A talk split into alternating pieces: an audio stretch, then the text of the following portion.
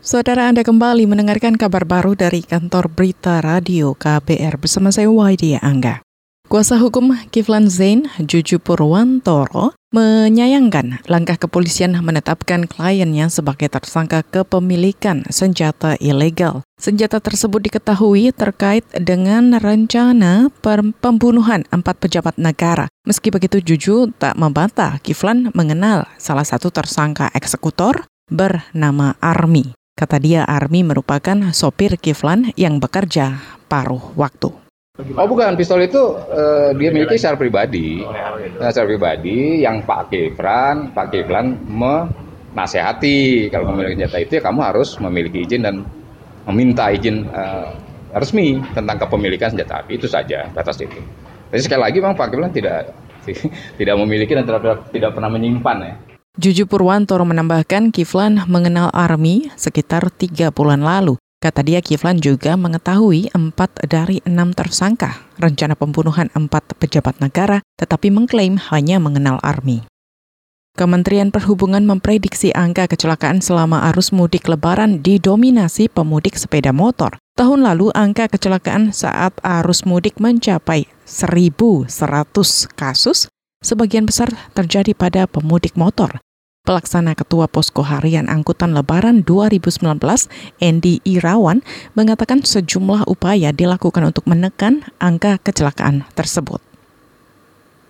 Dengan program mudik gratis, kami berusaha untuk mengurangi penggunaan sepeda motor yang sangat banyak, kecelakaan yang mengalami kecelakaan yang terlibat dalam kecelakaan memang sepeda motor. Kami melakukan program mudik gratis. Kemudian kami juga sudah berkoordinasi dengan stakeholder terkait untuk menempatkan beberapa petugas di titik rawan kecelakaan. Dan juga kami sudah memasang beberapa rambu-rambu petunjuk jalan juga untuk sebagai peringatan kepada para pengemudi seperti itu. Endi Irawan menambahkan pemudik dengan kendaraan pribadi masih mendominasi perjalanan melalui jalur darat meski banyak penawaran program mudik gratis. Sebelumnya Dirjen Perhubungan Darat Budi Setiadi memprediksi jumlah pemudik jalur darat naik 15 persen tahun ini dan didominasi pengguna kendaraan pribadi. Menurutnya kenaikan ini sebagai imbas mahalnya harga tiket pesawat terbang. Gubernur DKI Jakarta Anies Baswedan memastikan tak akan menggelar operasi justisi atau kependudukan usai lebaran ia beralasan Jakarta terbuka bagi semua warga Indonesia. Meski begitu, ia mengimbau para pendatang menyiapkan semua dokumen kependudukan dan memiliki keterampilan untuk bekerja di Jakarta. Pastikan membawa surat-surat kependudukan yang lengkap. Itu wajib. Yang kedua, usahakan memiliki kepesertaan BPJS sehingga kalau di Jakarta ada masalah kesehatan mudah tercover. Yang ketiga, bawa keterampilan, bawa pengalaman, bawa kemampuan sehingga di Jakarta ikut menggerakkan perekonomian di ibu kota.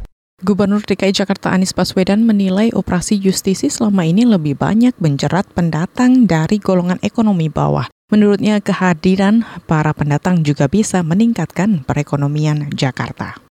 Kepadatan pemudik belum terlihat di Terminal Kampung Rambutan, Jakarta Timur pada H-7 Lebaran.